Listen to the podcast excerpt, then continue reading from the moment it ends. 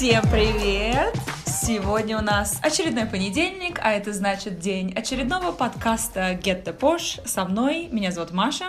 Прошел супер праздник, самый, я бы сказала, великий, наверное, праздник на прошлой неделе. Это день 8 марта, ну или просто Международный женский день. Международный женский день. И в честь этого сегодня особенный выпуск подкаста с особенным человеком. Тот, кто слушает внимательно, возможно, уже даже узнал голос. В гостях у Гетто Пош сегодня Ирина Бахтина. Вау! Ира, привет! Очень рада, что ты сегодня здесь со мной э, в суперстудии подкастов. Привет, спасибо, Маша, за приглашение. Как я могла тебя не позвать, Ир? Ир, ну, для тех, кто тебя еще пока не знает, вдруг такие есть, представься, кто ты. Я ага. Ира, мне 43 года. Я ночей не сплю и думаю, как же мне изменить себя и мир к лучшему. Вот, а на жизни зарабатываю тем, что а, являюсь вице-президентом Unilever по устойчивому развитию и а, корпоративным отношениям. Очень хочу поговорить с тобой про сильных и успешных женщин и стереотипы, связанные с ними, и вообще, что значит сильная, а что значит успешная. И значит ли это, что сильная и успешная, она еще и счастливая? Я с радостью, как наблюдательница, в общем, наверное, смогу чем-то поделиться. Как наблюдатель или как человек живой, проживающий все эти моменты? Так почетно вообще, конечно, такие титулы получать. Вот если начинать со стереотипов, давай вот сразу к делу перейдем. Да. Обычно сильная, успешная женщина. Э, какие стереотипы? Первые мужик в юбке, леди босс, босси, Стерва, конечно, стервоза да, обязательно, да. альфа-женщина. Не очень счастливая в семейной жизни. Да, скорее всего, да, там э, Скорее, одинокая... чаще использующая людей, угу. и в том числе мужчин, и вообще угу. окружающих, и такая вот достаточно, конечно, непреклонная а, а, эмоциональный интеллект ампутирован, наверное, скорее всего, да, вот такое что-то. Не будем давай скрывать от не людей. Не будем, да? Вообще ничего я не будем так надеялась, скрывать. Что а, я думаю, тебе ярлык подобный навешивали не раз. Но мне кажется, я сама этому достаточно способствовала, и я могу честно сказать, что это, конечно, чаще всего, когда ты видишь такого человека в э, комнате заседаний совета директоров, такую женщину, как правило, ты понимаешь, что это глубоко защитная психологическая реакция. Это вот гипертрофированная агрессия, это, наверное, какой-то бедноватый эмоциональный инструментарий. Я совершенно четко это понимаю, признаю, и сама очень не так давно, наверное, начала этот инструментарий немножечко менять и э, разнообразить. Ты спрашивал когда-то у людей обратную связь? Вот прям честно, не у, не у коллег, не у своих подчиненных. А... Честно, я вот на первых этапах вообще не очень интересовалась обратной связью, угу. правда. И, наверное, это большой минус. Вообще в корпоративной среде нас учат тому, что надо интересоваться, надо угу. иногда хотя бы там спрашивать, ну как тебе вообще? Как я вообще вот тебе? В, лич, в личной жизни это, этот вопрос чаще звучит, как тебе было, да? А в бизнесе, ну, чуть пореже. И не очень люди спешат, в общем, этим угу. инструментарием пользоваться. И я тоже не спешила, потому что как-то вот, э, наверное, больно получать обратную связь, наверное, это неприятно. Ну, просто, когда ты получаешь эту обратную связь, как правило же что, ждут в ответ, что ты поменяешься. Если человеку и так отлично, зачем меняться, правда? И тогда эта обратная связь как-то а, по боку. Ну, мы ну, сейчас... по сути, да, это вот как, ну, а любая обратная связь, как, собственно, нас учат, да, это вот положил на полку пирожок, хочешь бери, хочешь кушать, да, а хочешь просто вот положил и забыл, в общем-то, и он там пылится. Поэтому... Да, и он там подтухает твой пирожок. Да, очень многое зависит от, собственно, желания самого человека что-то там в себе усовершенствовать, поменять в своей жизни, в какой момент ты, наверное, ощутила впервые, вот, да, я сильная, и было ли у тебя такое мне и тогда, и никто и не нужен, и я успешная? Ну, вот на тему успешности, мне кажется, я до сих пор не очень угу. как бы понимаю эту всю историю. Мне кажется, я вообще сейчас уже ушла из терминологии успеха все-таки к тому, чтобы принимать, понимать, быть счастливой, да. Угу. Потому что, к сожалению, товарищи, давайте признаем, что вот эти все рамки успеха, это вот как раз те самые стереотипы чаще да. всего, которые нам вбиваются в голову. Почему-то считается, что к какому-то возрасту нужно успеть вот это, к другому возрасту нужно успеть вот это. Успех это настолько все как бы вот условно.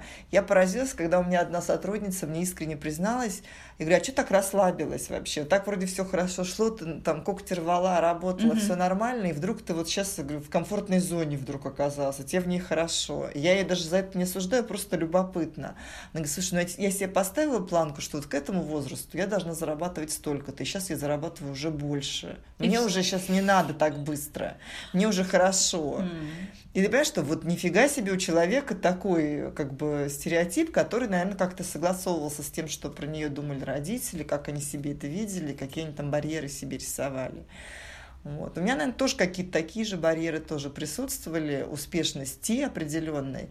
И, наверное, по многим, вот как бы по многим меркам, если посмотреть на тот класс мой, а их было несколько, потому что mm-hmm. у меня было четыре школы на Дальнем Востоке, там и глубоко деревенские, там и, несколько городские, я, наверное, могу смело сказать, что я, наверное, самая успешная mm-hmm. вот по этим вот внешним каким-то признакам.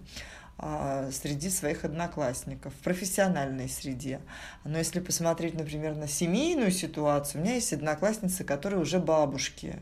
Наверное, в этой метрике они чуть успешнее, ага. да, потому что они там, условно, там одна в 38 лет уже, пожалуйста, там нянчит внучку, и уже, наверное, не одну, и мне кажется, я прям вот с умилением смотрю на эти фотки и понимаю, что, блин, блин но это вот, там, кстати, там другой успех, это, это карма вечеров встречи бывших одноклассников, не знаю, мне кажется, неважно, а в каком-то возрасте, такие, вот скажи у нас мне. не проходят такие, или меня не зовут, а я вы, не знаю. У вас, ну, 20-летия же не было, наверное, еще, ты еще молодая и хороша собой. Ну, нет, 20 Когда вот двадцатка, это тот критический прям какой-то, мне кажется, перелом, после которого начинают прям собираться чуть ли не да. каждый год. Вот Люди на 20 годах лиричными, наверное сентиментальные, а особенно когда мы начинаем терять одноклассников, mm-hmm. потому что уже начинаются какие-то чаще даже не с днями рождениями, mm-hmm. а вот про похороны какие-то уже WhatsApp приходят, кто умер, кого убили. Я помню свои эти вечера встреч, там все обычно сводится к одному. Дети есть? Нет. Муж есть? Нет. Ну все. А вот такой, такой короткий опрос. Да, отрезанный ломоть. А, не важно, что ты там рассказываешь про работу, или там ты путешествуешь, еще что-то делаешь, это никому же не важно. Написала на, там пару книг, сделала меня... подкаст. Да, сделала подкаст. Замечательно. На этапе а, у меня нет мужа и детей, там, ну, допустим, к 30 годам уже интерес как-то к тебе пропадает у женской части одноклассников, у мужской, которая уже в разводе, например, она возрастает. Глубоко, глубоко. Вдруг открывается глаз, и как-то хочется уже... Это про вот критерии успеха как раз. Да, абсолютно, согласна с тобой. Но при этом, если посмотреть, в общем, на то, что ведет и что является тем самым стимулом, а почему люди вообще карабкаются на вершину, да, вот эту, причем которая вершина, она все время отодвигается, а ты вот карабкаешься. Я для себя сделала такой вывод, наверное, парадоксальный, не знаю, поскольку имела возможность видеть воочию большое количество SEO, э, главных должностных лиц глобальных корпораций, mm-hmm. что в большинстве своем люди туда идут от большого одиночества или желания большого одиночества. Это, наверное, как в горы ходят. То есть, если ты посмотреть на, там, не знаю, пусть это будет SEO 50 крупнейших глобальных корпораций в одной комнате, там процентов 90, вот на мой взгляд, наверное, будет интровертов. Причем это не такой там плохой или хороший диагноз, mm-hmm. это просто те люди, которые, в общем, более комфортно себя чувствуют в более такой комфортной комфортно регулируемой среде с ограниченным доступом, с каким-то отдельным кабинетом, желательно с барьером в виде секретаря, ассистентов, а помощников, там несколько желательно. Потому что, к сожалению, когда я вот наблюдала коллег, а, вот прекрасная Ирен Розенфельд, например, из Монделис, или Индра Нуи из Пепсик, это женщины, которыми mm-hmm. восхищаются, безусловно, но я все время пыталась найти в них что-то женское, и, а еще лучше просто что-то человеческое, да? чуть больше эмоцию, чуть больше умения реагировать на какие-то шутки, там, не знаю, mm-hmm. чувство юмора. Я смотрела телепередачи с их участием, ну, как коммуникатор, естественно, мне просто профессионально mm-hmm. интересно. И что-то вот никак не так, чтобы очень, да, потому что было ощущение, что но это точно такой же мужчина, только он в юбке. Что ты видишь сейчас на, так скажем, на рынке, в своем нетворке среди успешных женщин? Потому что я уверена, этот абсолютно меняется этот тренд. Я сама видела там на различных мероприятиях успешных женщин. Это не значит, что она должна выглядеть как мужик и сидеть с каменным лицом и там быть очень жесткой. Она может быть и достаточно она будет гораздо, мягкой, женственной, Она будет гораздо хитрой. более успешной успешной, а самое главное, более эффективной с точки зрения коммуникации, если она просто будет самой собой. И это потрясающе. Мы буквально на днях были на а, такой специальный, почти там полузакрытый клуб, значит, женское влияние с участием там женщин, приехавших из Филиппин, из других стран, а, из Швейцарии, из Германии а, ну и очень много россиянок. Угу. А у россиянок у нас, в принципе, есть вот эта вот тема, да, этот вот какой-то сложившийся такой стиль. Я бы даже сказала, что он очень явно выражен вот у американских э, ага. леди в бизнесе и у российских, потому что как-то вот э, в других странах, наверное, чуть-чуть по-разному, чуть по-другому. И, и мы как раз говорили об этом. Это такая роскошь действительно позволить себе в комнате, которая на самом деле полностью заполнена там мужчинами примерно в одинаковых костюмах, с одинаковыми там галстуками и, наверное, почти с одинаковыми мыслями в голове, а быть вдруг самой собой внезапно, да, это не обязательно вот нужно для этого быть uh-huh. женщиной или там это мужчина может быть, пожалуйста, а это огромная роскошь. Типа мы поговорили, что значит успешное, сильное, это примерно, наверное, да, такие два понятия очень смежные между собой, именно с точки зрения стереотипов. Смотря что считать силой, конечно. Да, и что считать успехом. Да, потому же. что для меня, например, сила вот сейчас, уже в этом угу. возрасте, на этом рубеже, это ресурсность. Да. Когда я понимаю, что, как нам говорят, да, часто, что, в общем, счастлив не тот человек, у которого нет проблем, а тот, который знает и умеет как бы что-то с ними делать. Угу. Да? То есть успешная, сильная и так далее. Вот такая природа у тебя. Вот ты изначально у тебя лидерские качества. Вот природа твоя, что ты там экстраверт, ты очень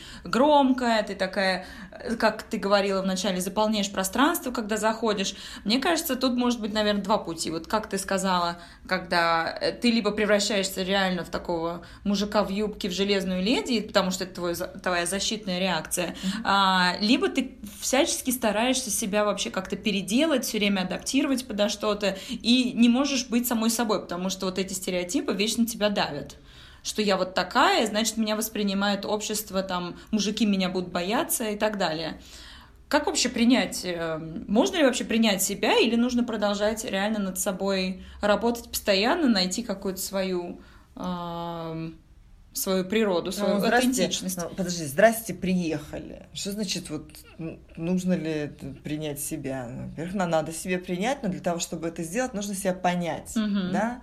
И, наверное, работа каждого из нас в течение всей жизни, это вот это просто упоительное, да, такое путешествие, такой journey, угу. когда мы просто по лепесточечку раскрываемся и смотрим, вот в такой ситуации я вот так могу, а в этой ситуации я еще и вот эдак могу.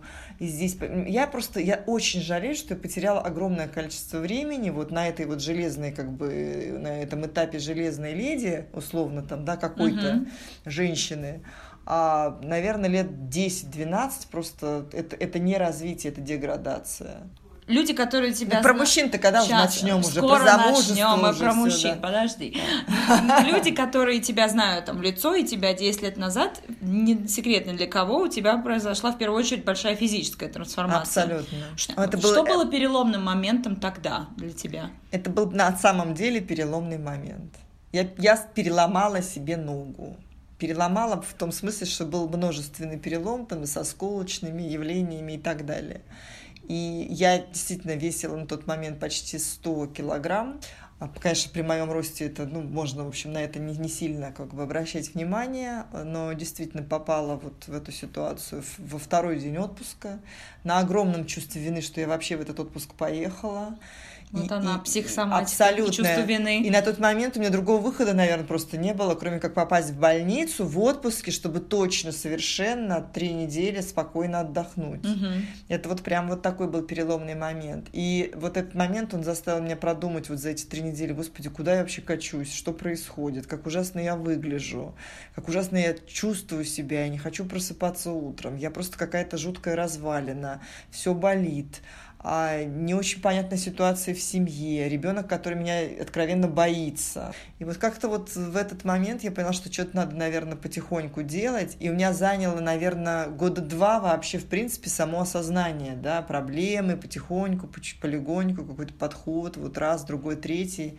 И не с первого раза все получалось. Но условно скажем, что к 40 годам, а это правильный, собственно, такой таймлайн, я пришла к тому, что, да, минус 25 килограмм мы забыли эту тему, да, а, абсолютное изменение вообще образа жизни, а, правильный спорт, который тоже изначально был не совсем правильным, сейчас он более mm-hmm. такой мне подходящий, фитнес, да, это абсолютная смена питания, образа жизни вообще, в принципе, сейчас уже практически веганский образ жизни во всех там отношениях, там, ну, некоторые этапы я еще, так сказать, к ним подхожу, а, и совершенно другое как бы отношение к тому, вот это вот состояние, что я отвечаю за то качество жизни, которое, собственно, которым я располагаю. Некого винить в том, что со мной происходит. Все, забыли. А, винить совершенно некого. Я могу сама все изменить, я меняю, это происходит. Вот после того, как поменялось внешне, насколько твой характер, вот прям спрошу, как есть, насколько ты чувствуешь, что он тебя смягчился? Да. И насколько да. ты чувствуешь, как да. ты стала? Абсолютно, да. И, я, это, и то, что я могу Короче, сказать мужики всем... тебя перестали бояться? Да. Mm. Абсолютно могу сказать всем тем, кто часто говорит вот мне в ответ, что ну как бы я люблю себя такой, какая я есть. Я тоже себя любила такой, какой я была.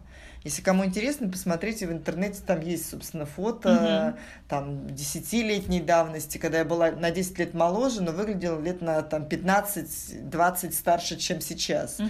Мне, правда, говорили мужчины в отрасли, что когда ты заходила в кабинет на совещание, мы вжимались в кресло, потому что это состояние, что ты заполняла собой всю комнату, не потому что я такая большая была, я, конечно, была большая, но у меня еще энергетика эта дурацкая, да, вот это вот, как бы, как, она агрессивная. Угу. Вот это супер гиперзащитная, но при этом она вот какая-то выплеском, да, и вот эта неудовлетворенность на самом деле внутренняя глубокая тем, как ты выглядишь, и какая-то защитная реакция, какие-то страхи, комплексы, еще что-то, все это вместе там вот помножено, что я должна из-за того, как стрёмно вот это все на мне сидит и висит, или угу. там еще что-то обтягивает, я должна быть в 25 раз более там умной, четкой, давать супер, я, абсолютно гиперкомпенсация. Угу. Я не говорю, мы вжимались в кресло, мы вот так прятали головы, это правда, я прям помню эту историю, что никто особенно не хотел со мной спорить если кто-то один решался, там, новичок какой-то, он а, получал Огребал всю, тут же. абсолютно всю, так сказать, дозу моего гипервнимания такого, в кавычках, да, после которого это желание, собственно, пропадало. И сколько раз я после того, как это все изменилось, слышала от коллег в индустрии, что, господи, мы, мы не могли представить, какая то классная, на самом деле, как с тобой легко, какая-то очаровательная, там, ну, то есть вот эти вот э, уже какие-то эпитеты легкости, да, угу. а, начали появляться, и мне стало гораздо спокойнее, мне уже не надо было никого давить, подавлять, вот эту вот власть какую-то свою там демонстрировать. Парило ли тебя вообще, давай так, во сколько лет ты вышла замуж? Я первый раз вышла замуж в Новосибирске в 28 лет, в свой день рождения. Это происходило следующим образом. Я в обеденный перерыв съездила в ЗАГС, мы расписались, это произошло буквально за полчаса, свидетелей не было, никого не было, собственно, вот как там черканули. И вечером мы сходили в очень хороший ресторан, поужинали. И опять же на ужине присутствовал руководитель моего мужа э, из бизнеса. Из моего офиса не было никого, у меня, собственно, в Новосибирске родных не было никого. И э, я боюсь, что мама моя была не очень в курсе, а может быть была в курсе, просто я ее не пригласила, не посчитала это нужным сделать. И, в общем, брак, собственно, первый продлился, ну так, реально он продлился на деле три недели. После этого все остальное время занял бракоразводный процесс, потому что муж уже к тому времени находился в Канаде. Ир, ты прям как Ким Кардашьян. Правда? А что с ней ну, случилось? Она тоже в Новосибирске Она тоже в Новосибирске, да, отмечала в том же ЗАГСе, говорят. И в том же ресторане. Нет, а в Армении. А, э, вообще, для меня сейчас такое открытие. Я не знала, что ты что у тебя сейчас. Да, но это было сделано абсолютно... Вот этот брак, это был абсолютный ответ на стереотип. Что до 30 надо Огромное давление. Не до 30, Мария, до 28. Ой, простите. Это был прям вот какой-то такой четкий, абсолютно социальный, семейный заказ на вот эту вот тему 28 лет. И мне исполнялось 28 лет. И я сделала это вот, как бы мы расписались, да, мы постоянно, хотя мы очень плохо знали друг друга. Я поняла, что человек уезжает в другую страну, но я как-то себе оправдывала это все, думала, господи, у меня нормальная работа, у меня все замечательно, пусть он там обустраивается, как-то что-то. А потом может я перееду. Быть, может быть, когда-нибудь что-нибудь. Вот такая история. Окей, ну давай про вторую историю тогда. Про вот сейчас, который... Сейчас, который... Еще есть какие-то? Я надеюсь, что это вот э, последний а, навсегда. Значит, э, второй брак происходил не в обеденный перерыв, но, в общем, в кофе-брейке. Но я была уже глубоко, значит, беременной на уже восьмом, наверное, или там седьмом месяце беременности. И я за 15 минут обернулась. Тверской ЗАГС, там буквально в квартале, я почти даже не опоздала, с вот с пузиком, при, прискакал туда, шел дождь. Мы быстренько, Очень романтично. Мы быстренько, шел дождь. Да, мы быстренько расписались, значит, опять никаких свидетелей, заметь, прослеживается, да, тенденция? Да, уже какой-то паттерн уже какой-то тренд. Вот, значит, мы даже ни кофе, ничего, не, не, там, ни шампанского, естественно, я возвращаюсь. Это и в обед, там, мне внесли тортик с какими-то даже свечами, что-то там такое, значит, вот, и мы... С куколками? Ну, нет, без кукол, а как-то с цветами, все мы отметили. Я ржу над этим, потому что это мой собственный выбор. Мой муж до сих пор вспоминает это с огромным... А у вас была потому в итоге большая это была свадьба? очень необычная свадьба. У него, во-первых, она единственная, опять же, в отличие от меня. А у меня она была уже такая ага. вторая, я уже умелец такие, значит, такая же бра- браки проворачивать, да, и поэтому он... В перерывах. Но мы с ним все время планируем. Ты знаешь, что угу. вот когда-нибудь, может быть, на десятилетие, это будет в следующем году, когда ты второй раз выходил замуж, ты сказала, тебе было 34. Это опять у тебя были стереотипы какие-то? Что надо срочно-срочно а... пойти в перерыв, э, выйти замуж? Там был скорее больше стереотип, что надо заводить ребенка. А, там уже было вот не Поджимала не, не там часы. какие-то биологические часы, хотя теперь, когда я понимаю, что мне 43, а у нас сотрудницы в 46 рожают второго там или третьего, и вообще никаких препятствий, ну и мы все знаем, что есть какие-то примеры совершенно угу. там фантастические, поворачивающие природу вспять. Типа, ты видишь, что кто-то сейчас парится на эту тему? ей 35, она не замужем, 40 не замужем, или всем как-то становится уже достаточно все равно? Ну, я думаю, что помягче, конечно, вся ситуация, однозначно помягче. Но, безусловно, давлеют какие-то такие вещи. Скорее, они давлеют, наверное, еще вот из этой вот общей психологической какой-то нестабильности, когда у человека нет вот этой вот гравити, да, какой-то собственной территории, с которой всегда вот такой уютной, достаточно комфортной истории. Вот я достаточно клево и так, да, там у меня mm-hmm. все замечательно, я крутой там специалист, я первая написала там какую-то книгу или там что-то там завела какой-то телеграм-канал, у меня такое куча количество подписчиков, то есть, как, то есть есть что-то, что тебе, если нужно, если действительно нужно, это какое-то вот подтверждение показывает, что ты клевый, ты замечательный, у тебя супер какое-то занятие там и так далее, и тебе не нужны какие-то дополнительные еще подпорки эмоциональные. А вот тебе кажется иногда, потому что я, ну, ты сама говоришь, у тебя там были запаривания на эту тему. И я, честно, если так каждая женщина, допустим, в возрасте там до 40 и не замужем, ну, от 30 до 40, так скажем, сейчас все-таки эти рамки сдвигаются, находится не замужем или там не в серьезных отношениях, все равно есть вот этот, даже если у тебя все круто и классная работа, и у тебя там хобби, там подкасты у кого, у кого там Конечно, страницы, дополнительные да. какие-то мероприятия, все равно тебя это иногда подсознательно, либо какой-нибудь там хороший друг что-нибудь скажет, все равно есть эта тема, что думаешь, ну вот во всех сферах все круто, а здесь вот еще нет. И почему нет? Все равно, как говорит моя подруга, а, для, так скажем, поддерживать все время вот это состояние флирта в себе, состояние такого открытости к миру и ко всем. У тебя такое в тебе было, или ты все-таки... Ну, здрасте, что значит, ты же меня хоронишь, что не, ли, не, было? Не, не, не, У меня всегда открытость к миру до сих пор. Нет, я сейчас mm. больше говорю про мужчин. А с ними что? Нет, я, безусловно, открыта к миру. Мне интересны мужчины. У меня огромное количество мужчин-друзей. И на самом деле любой девушке, у которой вот эти мысли, какие-то постоянные вопросы и так далее, угу. я бы всегда советовала не терять связи с мужчинами-друзьями, просто друзьями. Хватит их рассматривать как биологических доноров постоянно. Угу. Вот это же тоже парит, да? Наверное, нам не очень приятно, когда на нас смотрят, вот ты заходишь в помещение, и на тебя смотрят непосредственно как вот на то, сколько из тебя чего можно выдаить. Ну, в биологии биологическом смысле. Вот грудь такая, там попа другая, еще что-то, ноги вправо-влево, там криво в косе и так далее. А искренний интерес к личностям. Я просто обожаю, я не знаю, как относятся к этому, конечно, жены, там, вот мужчин, с которыми я общаюсь, но я обожаю их слушать Но это ты сейчас так говоришь, потому что ты замужем, тебе как бы ты, Да. ты не ищешь, у тебя нет Да. этого и, и, как это поиска в глазах и взгляда, как бывает у Да. многих. Ну ты такое видела наверняка, особенно это мы сегодня обсуждали до этого с друзьями а, в дорогих ресторанах этот вечный взгляд э, Ищущий. охотника. Да, да, да. Да. Причем такого охотника немного в, загнанного при этом в угол, когда ты уже понимаешь, что, господи, ну куда же мне еще... Да, безнад- отчаявшегося. Я как-то изначально предполагала, что я могу вот альфа какими-то прекрасными мужчинами восхититься издалека. Даже, может быть, как-то вот какой-то послать им такой вот сигнал о том, что они меня восхищают.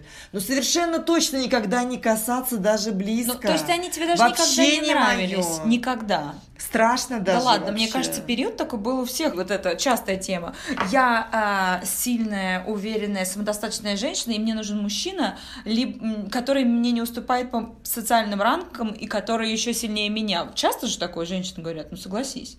Да, только вопрос, зачем? Вот, Что это другой вопрос. будешь? Ну, мериться чем-то. Мериться постоянно до тех пор, пока вы не поубиваете друг друга, или просто это очень быстро То есть ты таких расколется. ошибок не совершала. Ну, потому что, слушай, вот это вот как бы такая модель, когда вы, э, мало то, что вы на работе все время в жесткой конкуренции, все время доказываете кому-то, что вы лучше, умнее, толще, там, выше и так далее. Мгм. А вы еще домой пришли, там продолжаете вот это вот измерение, кто там сегодня, у кого зарплата побольше, или я не знаю, что там, инвестиции поуспешнее, или там больше детей в тебя э, пошло или, не, или в меня. Мне кажется, какая-то совершенно ненормальная психологическая ситуация. А на каких ты тогда а, всегда западала? Ну, я же говорю, у меня Парней. вот э, вторая опция, когда вот парень, он где-то примерно как бы ближе к тебе, вот так вот, да, и он не претендует на какую-то там лидирующую ролевую вот эту модель в, в стае, и ты понимаешь, что на него можно положиться. Мгм. Вот это было очень важно. Вот. А на какие западали на тебя? Ну ты же до сих пор, наверное, к тебе там кто-нибудь подкатывает до сих пор. Сори, я так говорю, как будто тебе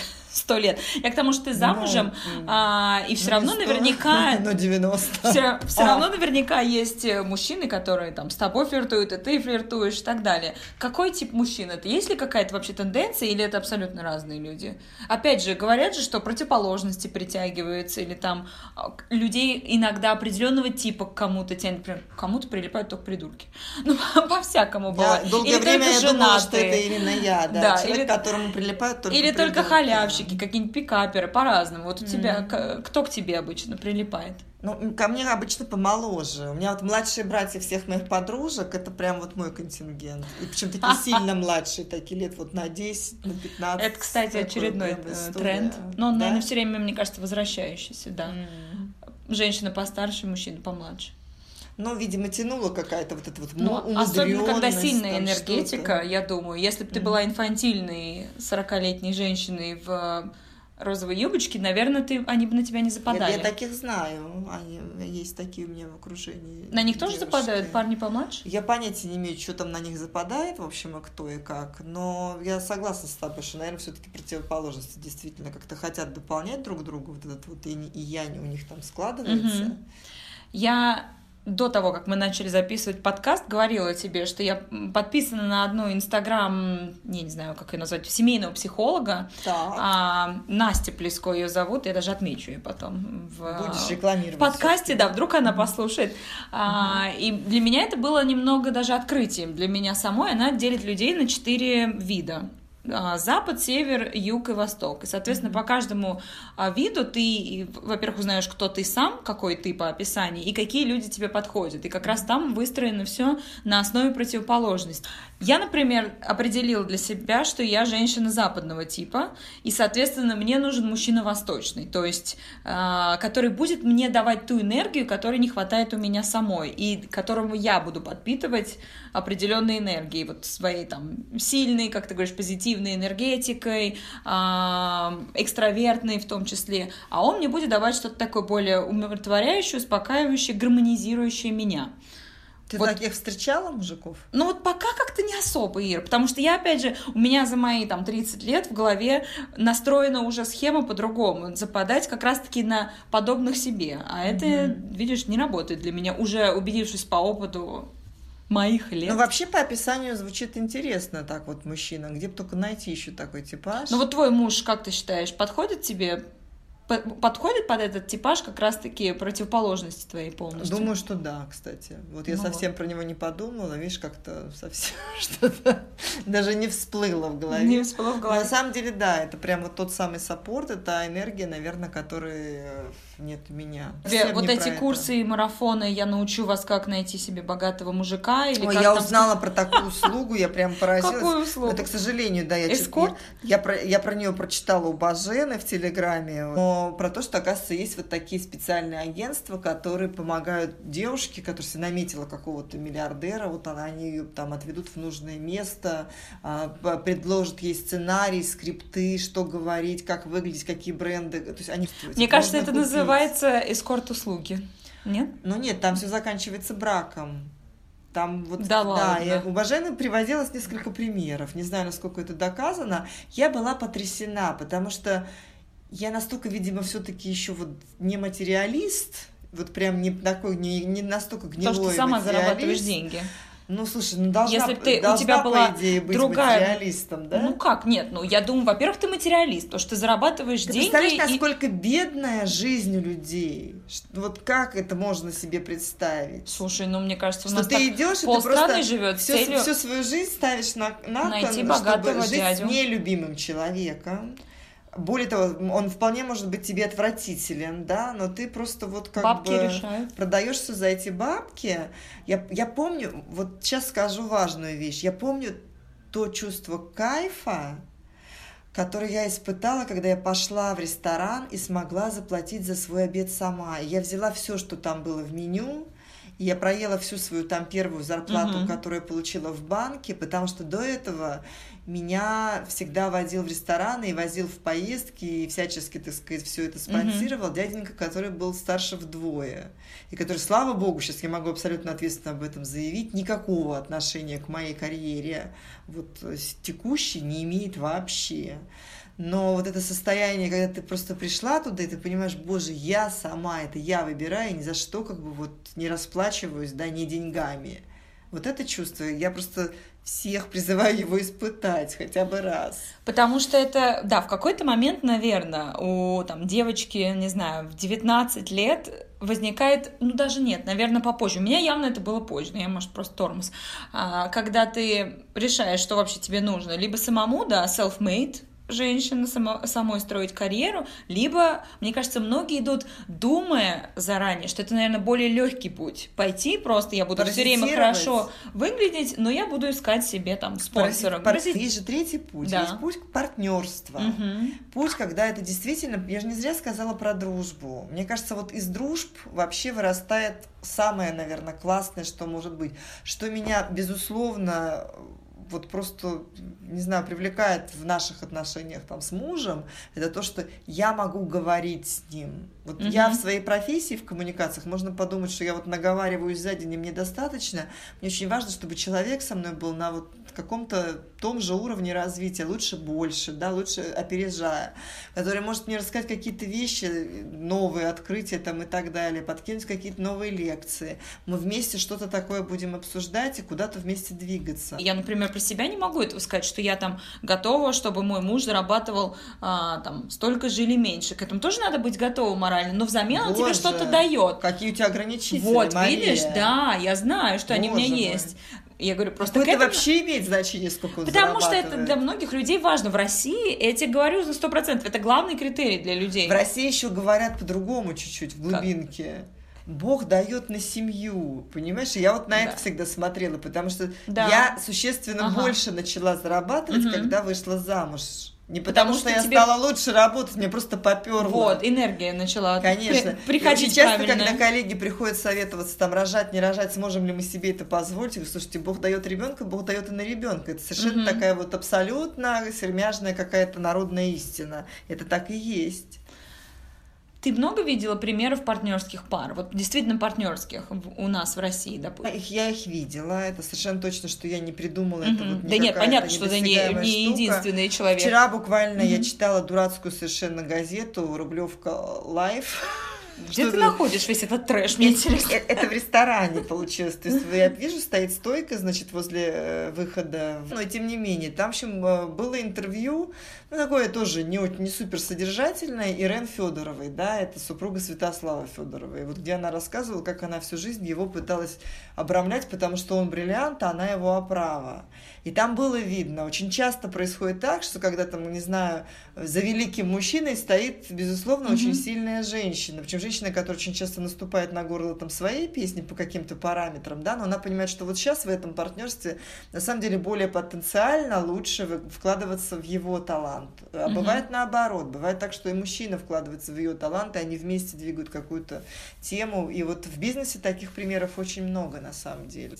Это просто действительно другая стратегия. Это совершенно права, ты это сказала. Да? Есть вот разные стратегии. Кому-то это кажется очень длительным, утомительным, но я всегда настаиваю на том, что от этого можно получать супер кайф. Ну, видишь, не, это же путь, не сразу ты к нему пришла, к этому балансу и к состоянию партнерства. Маша, самое главное действительно идти. Не да. стоять и не плыть, сложив ручки. Угу. Правда, идти. Я вижу, что ты идешь, у тебя, вот смотри, ты же просто, ты, ты реальный путешественник. А, ты сейчас про меня уже? Да, я уже к тебе перешла.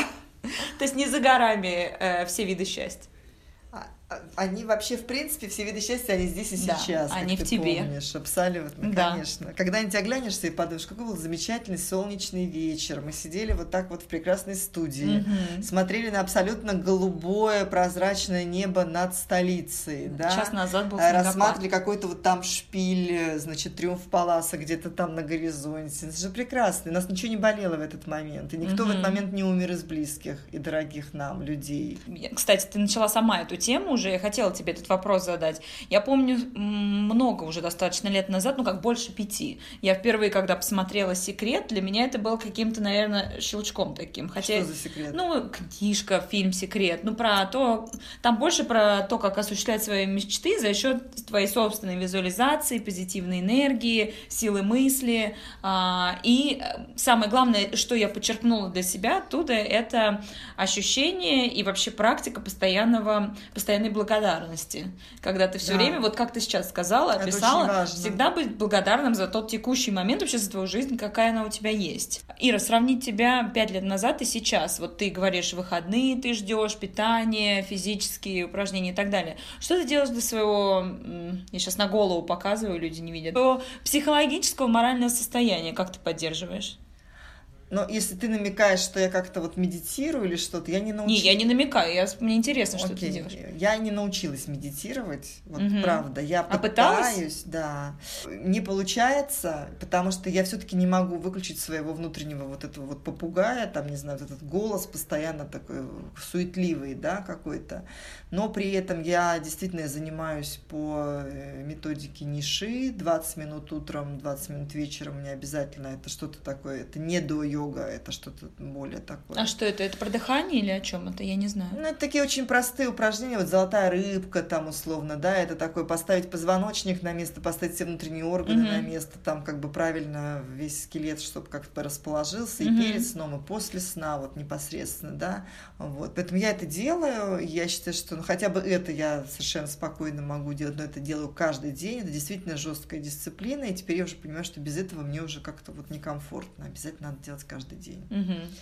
А, Вопрос, который я все равно тебе задам в любом случае. Как ты относишься к феминизму? Что это вообще для тебя? Потому что многие сейчас, особенно на Западе, я очень много слышу э, известных медийных людей, публичных личностей, которые говорят о том, что сейчас настало самое время женщин, то время, которое нельзя упустить, потому что именно сейчас хэштег #MeToo, все, вот просто время наше, spotlight у нас, как говорится, прям надо идти, брать и покорять мир. Что ты вообще думаешь на эту тему?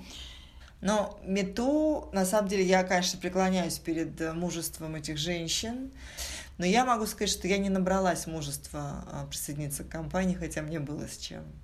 Я в свое время слышала а, о том, что в России а, ну, практически нет женщин, может быть, там какая-то малая доля счастливых у нас есть, таких вот, значит, наших а, сестер, которая бы не прошла через насилие в том или ином виде том или ином, да, там либо били, жестоко били в детстве, а, либо там насилие как насилие, да, в таком классическом его варианте, к сожалению, да. У меня было несколько эпизодов. Детство было не самое простое. Молодость, так сказать, юные годы, да, там, в общем, было, было о чем рассказать, но не, не смогла и не стала. А почему?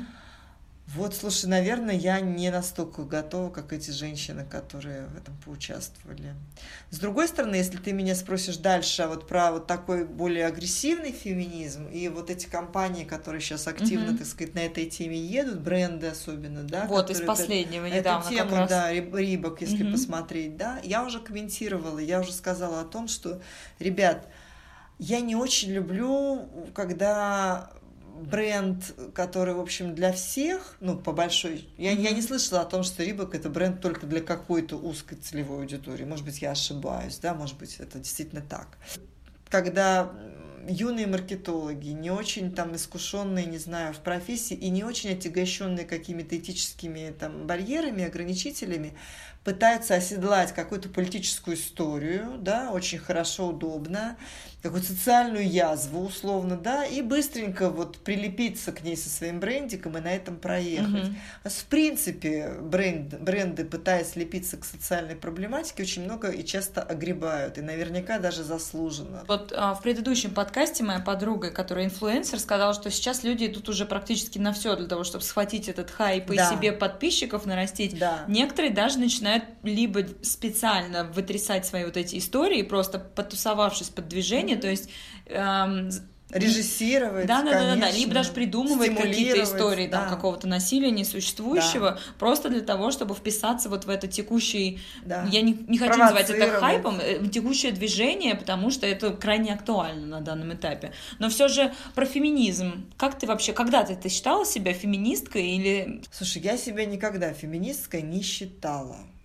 Я всегда была, наверное, в силу того, что у меня основная ценность базовая, заложенная из детства, это справедливость. Угу. Я, к сожалению, очень часто наступала на эти грабли, потому что я в классе, в детском саду, во дворе, на улице, там, не знаю, в университете вступалась за тех, кого травят. И это неважно, были эти мальчики или девочки, или там, так сказать, и очень часто потом мне от них в спину прилетала тоже так угу. условная благодарность. А, но вот с этим я справиться никак не могла. Но там, я не могу сказать, что там попахивало феминизмом или угу. чем-либо еще. То есть здесь трудно сказать. Тогда я спрошу так, что для тебя феминизм? Потому что, как я его себя понимаю, я, возможно, не права. Это как раз-таки борьба за равноправие. Не то, что я хочу, ты идешь там в брюках, я тоже имею право их надеть. Это с точки зрения там зарплаты, как мы строим семейную жизнь, там кто-то одинаково можете работать, одинаковый там уход э, за ребенком и так далее. Как вообще ты для себя? Я это? совершенно согласна. Я просто считаю, что вот как раз в этой проблеме, с тем, чтобы мы из одной проблемы не перешли в другую, угу. очень важно, чтобы э, помощь или содействие вот таких экспертов, оно было очень профессиональным, угу. да. И вот когда приходят профессиональные, там, не знаю, тетеньки феминистки, да, они просто спокойно могут разложить по полкам и сказать, а почему ты с этим вот миришься, да? А что тебе здесь мешает сказать нет? А почему ты делаешь так или так? Вот это важно. Вот эта экспертная помощь, ее вот действительно не хватает. Ни лозунгов каких-то, ни каких-то, значит, вот там пересядь с одного лица на другое и mm-hmm. так далее, mm-hmm. да, условно. То есть какое-то обостренное внимание mm-hmm. какой-то одной физиологической сфере деятельности человечества. Этого нет. Есть хайп, совершенно верно. Mm-hmm. Окей, про женщин мы поговорили. В реакции мужчин ты что наблюдаешь сейчас? Вот в Америке, например, они там выпустили некоторые компании уже это правило, ты не можешь с коллегой женщиной пойти там ужинать, на ланч или за кофе, возможно, в одном помещении, в закрытой комнате нельзя сидеть. То есть, ну, американцы любят еще все они так... пытаются себя обезопасить, Все конечно, так еще немного преувеличить, исков, в том числе, что там, ну, совсем да. приводят какие-то рамки. То есть, опять же, это к чему может привести? Мужчины вообще будут бояться к женщине подходить. Очень очень часто мужчины поступают так или иначе в работе, в бизнесе, просто потому что действительно они находятся под влиянием стереотипов, не желая ничего дурного. Они действительно могут пошутить что-то там про стиральную машинку, они действительно могут с легкостью в рекламном агентстве э, сделать ролик, в котором женщину увозят, связанную в джипе, и закапывают в лесу к 23 февраля, и просто под влиянием, потому что ну так как-то вот, вот так сложилось. Намерение вроде нормальное. Наша задача найти тот правильный правильный, очень профессиональный тон of voice, да, тон, тональность донесения мысли о том, что, ребят, вы здесь, ну, как бы вот не, не то, что даже чувства задеваете, у нас с чувствами все хорошо, мы взрослые женщины, mm-hmm. все. Но для подрастающего поколения вы как бы не ту картину рисуете, которая сделает, поможет им стать счастливыми. Вы просто возвращаете нас там на три круга ада назад. Мы это уже проходили. Не надо туда. Мы там были. До свидания. Спасибо. Все все поняли. Идем дальше. Идем вперед. Ира, ну мы заканчиваем, к сожалению, уже наш подкаст. Я думаю, Огромному. мы продолжим разговор уже в офлайне. Да. А, все-таки, отвечая на первый вопрос, можно быть и сильной, и успешной, и счастливой, и женственной одновременно? Все прям вот так вот одновременно? Все да? сразу? А почему? Хочу все сразу. Ну а чего нет? Нет. Ну вот. Одновременно нельзя. Ну вот. И тут надо четко для себя какой-то сделать выбор я, мне кажется, сделала выбор в сторону того, чтобы быть счастливой.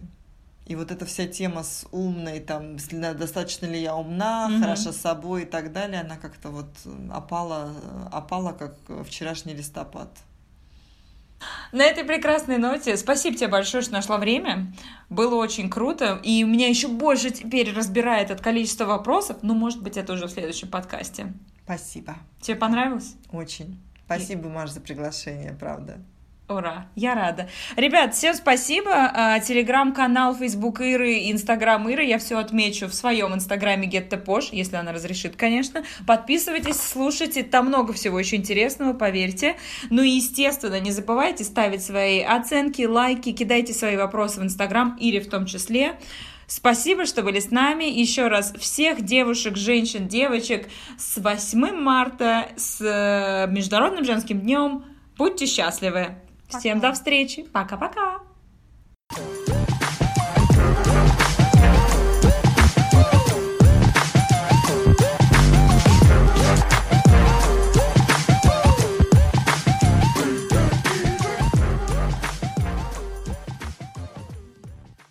Пока скажи. Пока. Ура!